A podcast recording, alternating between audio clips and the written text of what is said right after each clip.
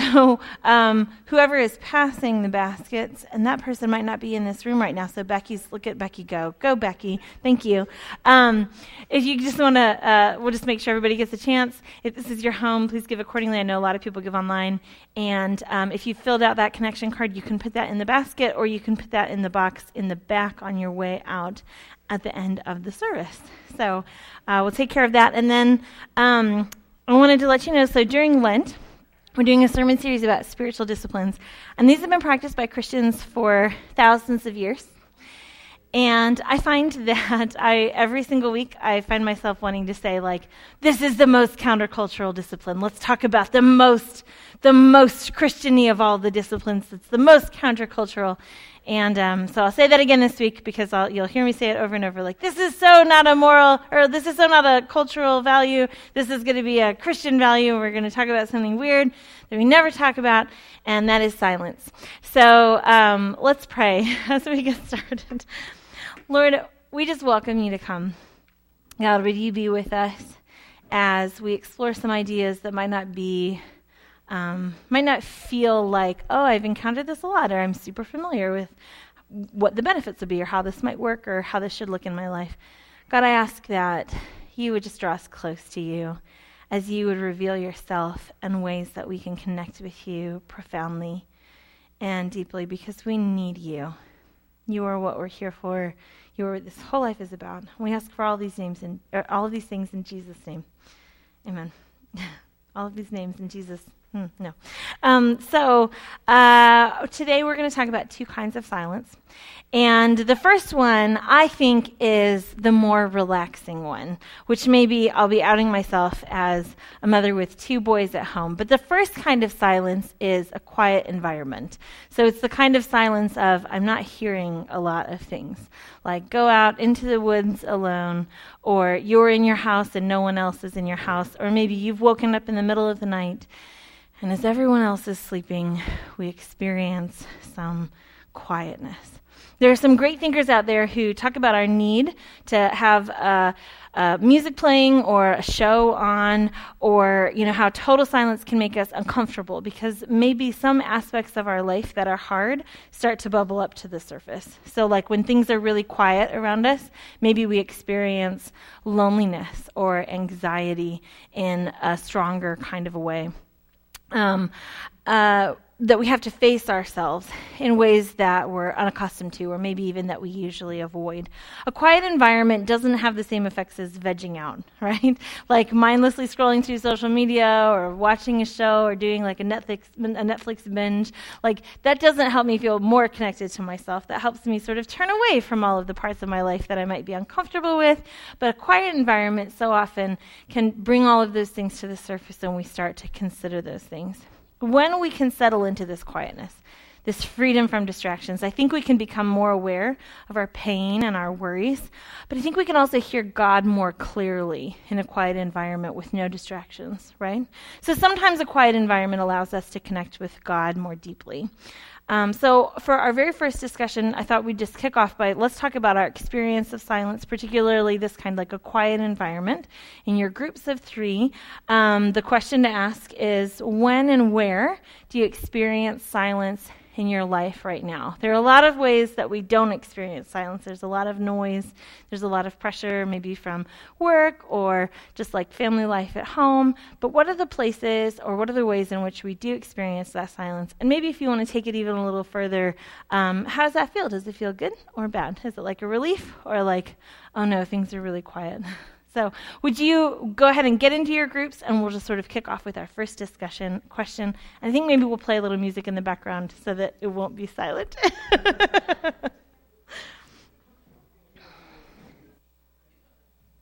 okay. All right, does everybody have a chance to talk? You got the whole song. So now I'm, I'm just going to kind of push through. Um, so yeah, I hope I always like talking about that. I like like sharing in the groups of silence is I think good to like talk about silence. Mm.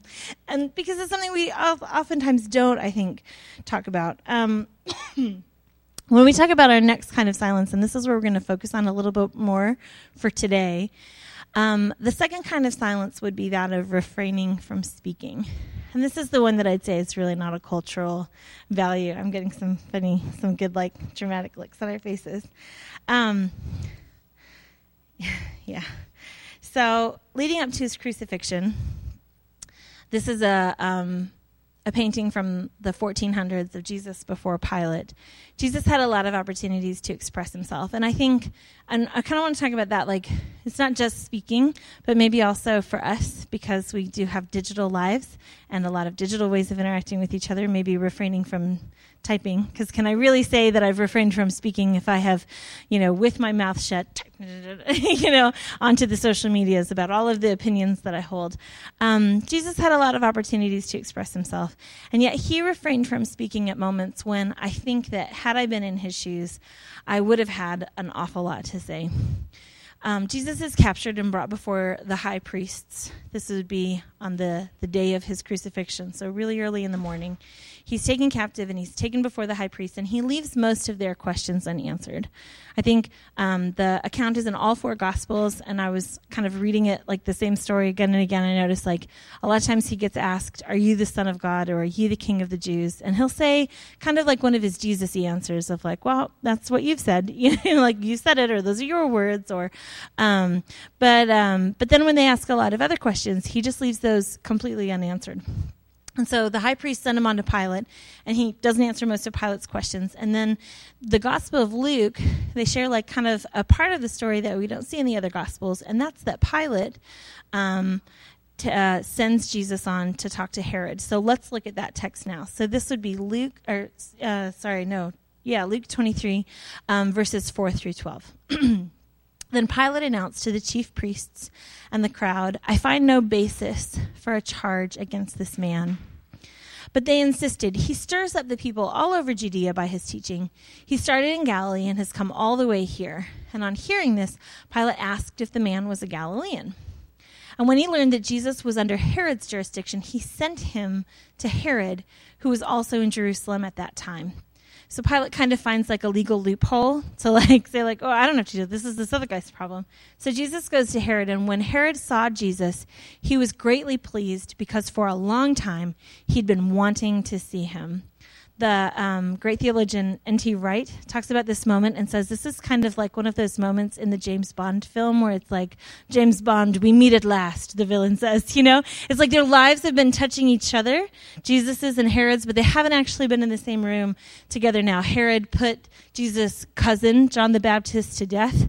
Um, this isn't the same Herod that tried to kill Jesus when he was a baby. It was a different Herod, but he's also an evil Herod. And so finally they're in the same room, and Herod says, he's it, like Herod's been wanting to see him. From what he had heard about him, like from what Herod had heard about Jesus, he hoped to see him perform a sign of some sort. He plied him with many questions, but Jesus gave him no answer. The chief of priests and the teachers of the law were standing there, vehemently accusing him. Then Herod and his soldiers ridiculed and mocked him, dressing him in an elegant robe. They sent him back to Pilate. That day, Herod and Pilate became friends. Before this, they had been enemies, which, N.T. Wright notes like, even in this, Jesus is reconciling people. like everywhere Jesus goes, like people are brought together. But, um, but so I think like when we talk about Jesus' actions in front of Herod, it's so remarkable because Jesus is being accused and he does not answer his accusers. Like he just chooses not, like he just, he doesn't say a word. He doesn't say a word to Herod. Before we talk a lot about Jesus' actions, I want to take a minute to remove some potential stumbling blocks as we talk about refraining from speaking. Okay, so here's what we're not doing. Um, we're not talking about censorship. And we're not talking about imposing silence on others. Particularly, we're not talking about imposing silence on vulnerable groups. Sometimes a group that's more powerful might say silence is a virtue to a group that is less powerful. And there's something kind of dark in that, and that's not what we're doing right now, okay? Um, we're also not talking about leaving evil unchallenged. So, Jesus wasn't silent as a result of being afraid. And it certainly wasn't that he was standing idly by as someone else got hurt. It wasn't out of a desire to protect himself or to preserve himself. That's not what's going on here. In fact, as Jesus stands before Pilate, saying something would have probably really helped Jesus. Like the, the route of self preservation would have been to say, You don't want to put me in jail, do you, Herod? You don't really want to crucify me. I am innocent. Let me go. And, um, you know, kind of like pull a Moses, like, let my people free and make a triumphant exit. And like that kind of seems like if you didn't know the end of the story, I might expect that to be coming in the story, you know? Jesus' total silence before Herod his refusal to answer most of the questions of the high priests and later Pilate, Jesus' actions here are those of obedience to the Father. It's clear from the text that Jesus could have talked his way out of crucifixion. He could have turned Herod's glass of water into wine. He, uh, he could have said to Pilate, You're right, I'm innocent. Um, but we see, and, and we can see from the passages before this, the night before Jesus' crucifixion, he's in a garden, the Garden of Gethsemane, and we can see from that that Jesus doesn't want to be crucified. What does he pray when he calls out to God?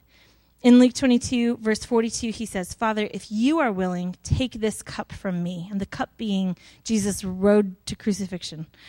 But yet, not my will, Jesus says, but yours be done. So we can see clearly here that the instructions that the Father has given to Jesus are not in line with what Jesus would choose for himself. God does send an angel who strengthens Jesus. And, um, and sometimes I feel like in order to prepare to not speak or to not defend myself, I probably do need like a supernatural visitation from an angel to make me strong to resist that kind of a thing. And so then in front of the high priests and Pilate and Herod, Jesus refuses to substitute his agenda for God's plan.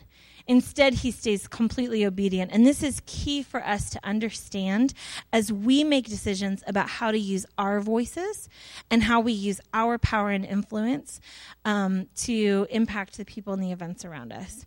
I'm guessing that while no one in this room probably is so powerful that you would say, like, oh, I have total influence over the people around me. Anything that I want, I can make it happen with a snap of my fingers.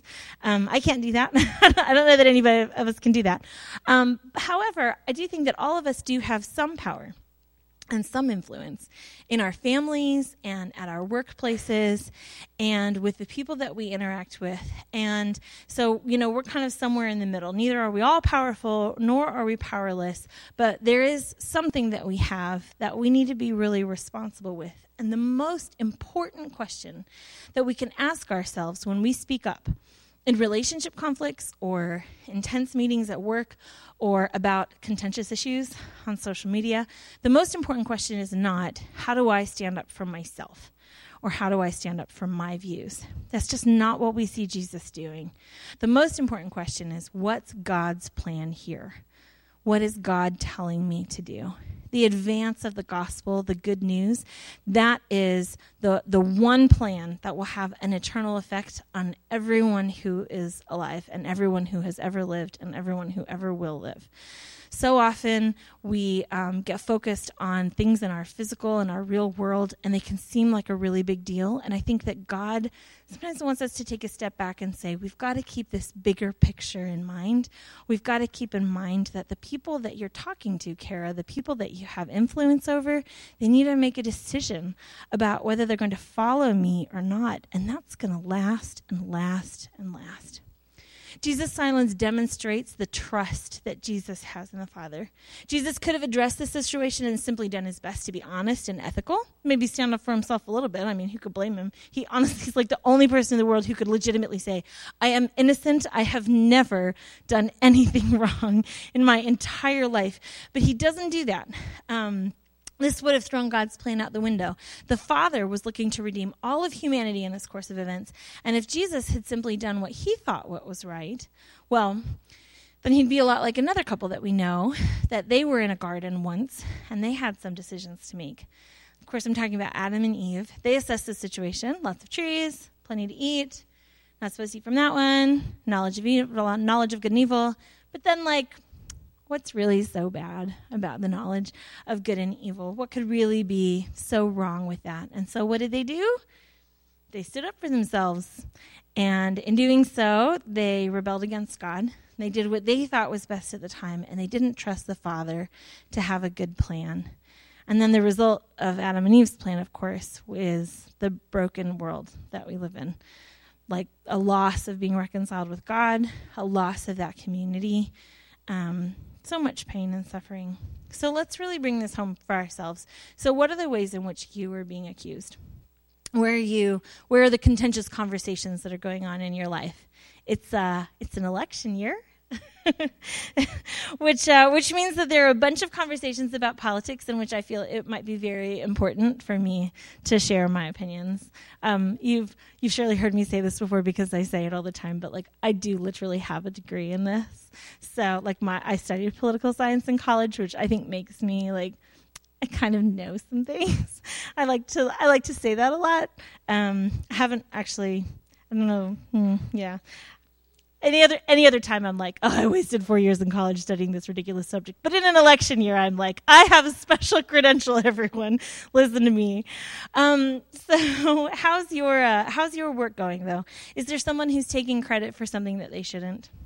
Or is there someone who's maybe blaming you for something that's not your fault? And then what about like our personal relationships, our friendships, and our families, maybe in our marriages? Um, you know, I think that a call to silence is something that it's it's just a time when it becomes so obvious to me how my plan differs from God's plan. Like there's a lot of times that the the things that God wants me to do, they just like naturally line up with the things that I want to do anyway. You know, do I ever do that? It's like I'm not speeding on this road because it's 30 miles an hour and I feel good at 30 miles an hour, so like tra la la, I'm so moral. But then when I get out on the highway, especially when I go to another state that like hasn't moved from the 65 to the 70. Have you been to one of those states?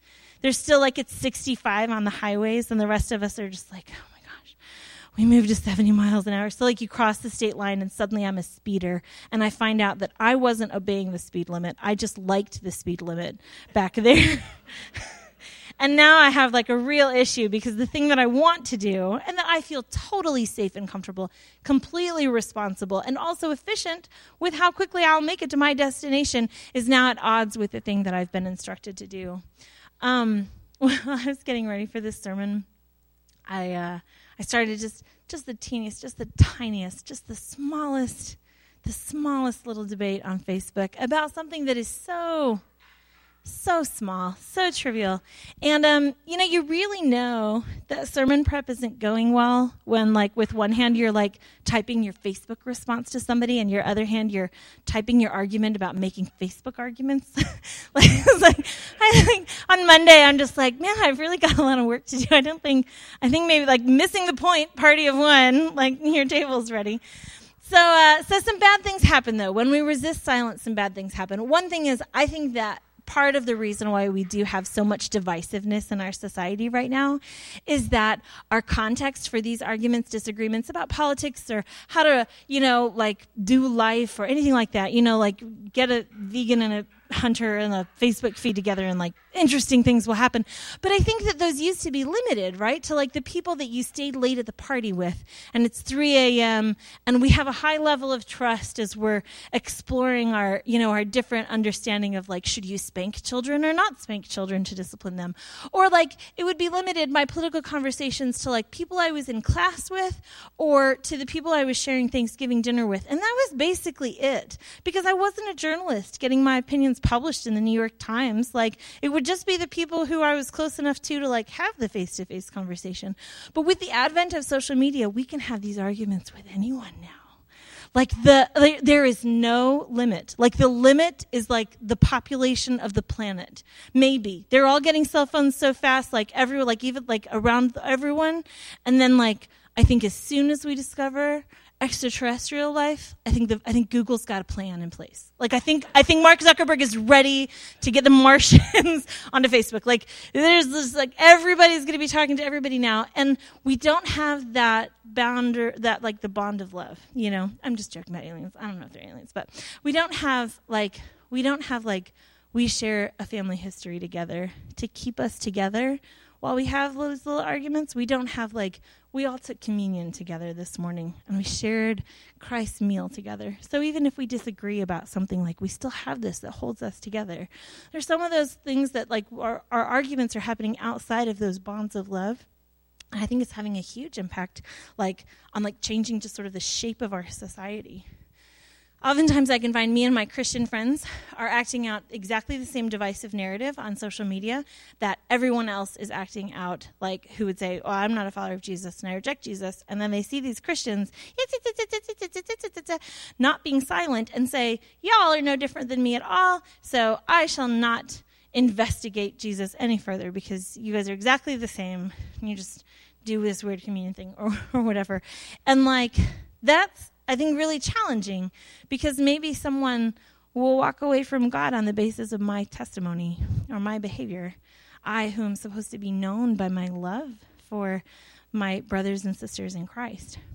Another kind of bad thing that can happen, like when I start posting a lot or when I start clicking that anger emoji, um, is I think like I think about like my inner self conscious is like watching my behavior saying like wow her opinions must be really important. This we should feel more worried about this. Look at Kara go. You know, it's like I've got two selves, right? And like I'm typing and I'm typing, and then like the, the rest of me is like, wow, this must really matter. Oh no, what if these opinions aren't aren't persuasive enough? Like, what if everybody doesn't change their vote, or what if everybody doesn't start shopping at Aldi, or what if everybody doesn't, you know, like do whatever the thing that Kara has decided is the most important thing? And so then the part inside of me that makes me worried goes into like overdrive because like we've got to convince like this is really important. Like save the sea turtles and whatever else. Like we've got to like make this happen. Like it gets really intense. And I, I, I convince myself that all of this is on me and that the, sale, the salvation of the world, that the end of climate change, and that peaceful government transitions, and that, um, you know, like the welfare of all people in all circumstances and all time, like it's all on me, and I've got to get it right, and then I've got to convince you to get it right with me. And if you have a nuanced difference, that's because you're an evil person and that's a problem. Like, you, does anybody go down that road? I'm seeing a lot of nods. Like, we go down these roads. And so, like, you know, I think we also have an anxiety problem in our society.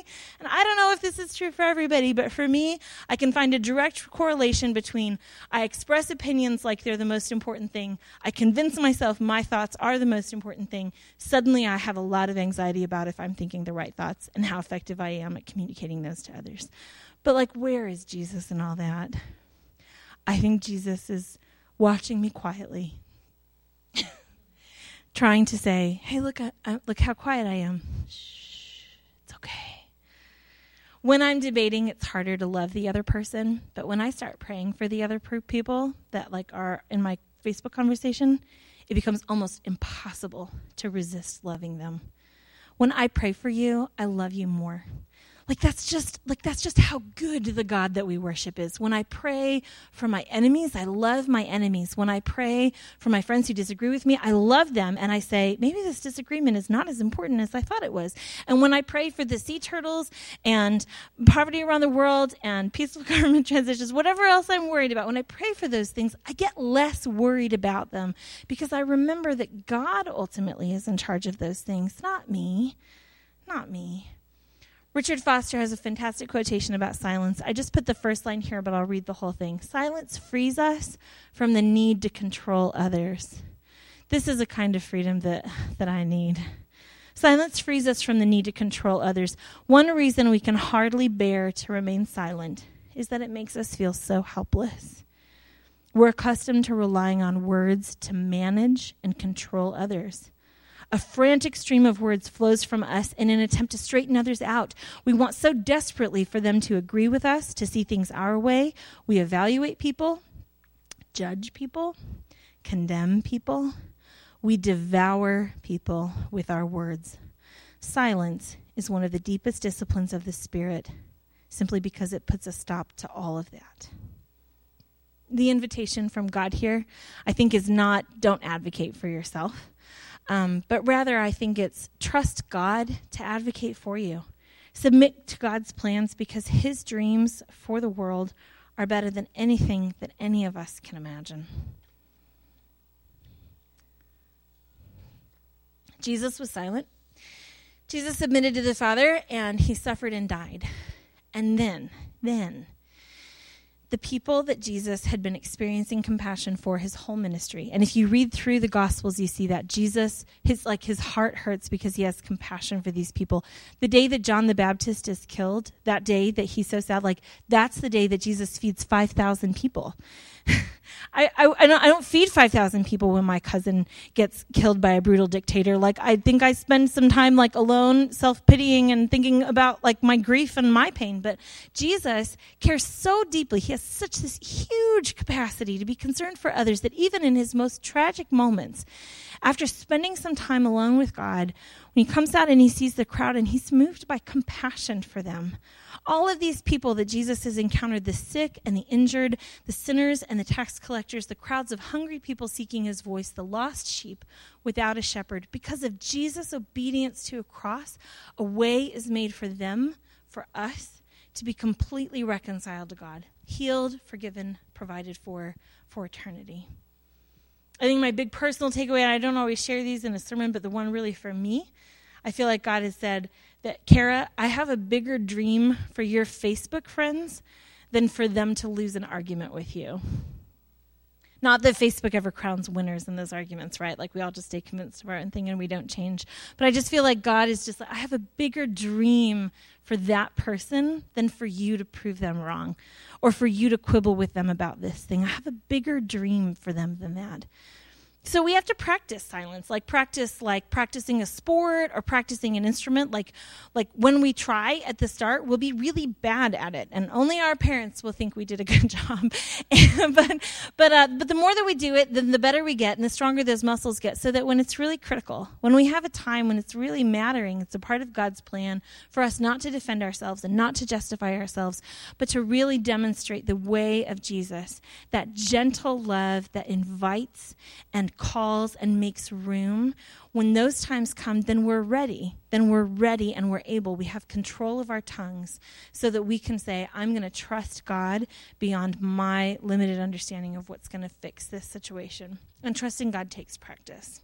So we'll have our uh, little time of discussion right now. The question is How might God be inviting you to practice silence this week?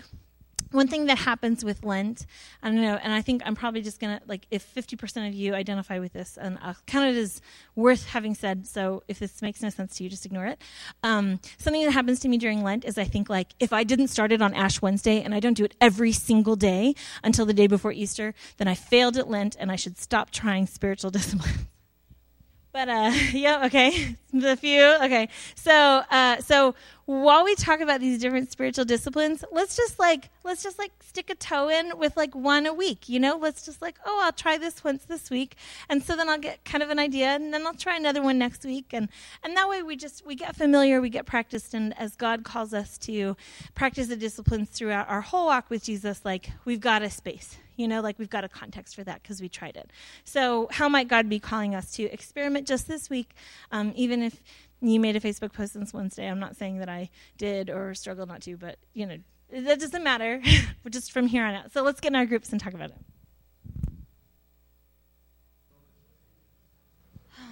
All right. So that brings us to a close. I don't know get that. I always point this at this, like I pointed at the slide, like the slide is gonna needs to be changed. Um, all right, sorry everyone. I'm just talking to myself up here now. Uh, I hope we had good discussions, and I hope we had a nice time sharing with one another. Uh, this is the time that we take to talk to God about some of these things. So maybe God stirred something up in you. I can tell you certainly stirred up lots of things in me this week about some of my behavior, particularly related to social media. And God can help us with that stuff. You know, I think so often church can feel like I go and I get my to do list or I get the grading rubric. You know, how can I make an A for God this week? And I don't think that's what God's looking for. I don't think God is looking for somebody to like win the silence race. I think God is saying like, "Hey, I want to help you with this. I want to invite you into more peace and more freedom." And I always feel like it just a nice way to like seal the deal, icing on the cake to like come up and say, "Yeah, God, would you I need prayer. Like I want somebody to witness this and to pray for me." Um, I also joke at the vineyard, getting prayer at the vineyard is awesome because all you have to do is come up and stand and like explain the problem and then the other person does all the work. Like they they'll like put their hand on your shoulder and they'll pray for you and it'll be all about you which is really nice. Um, and like they'll go before god with your problems and like we do that like live in person and it's i just think it's like the most wonderful thing that we do. I'll always be a part of Vineyard Church because I love how we pray. So, um, would you stand? And the worship team's going to come up and play one final song so we can all sing. And if you would like some prayer, if you'd like some help, have somebody else like take your problem to God on your behalf, we'd love to do that for you this morning. So you can just step into the circle, kind of this front semicircle, and we'll do that. Um, and we'll sing and we'll praise God. So.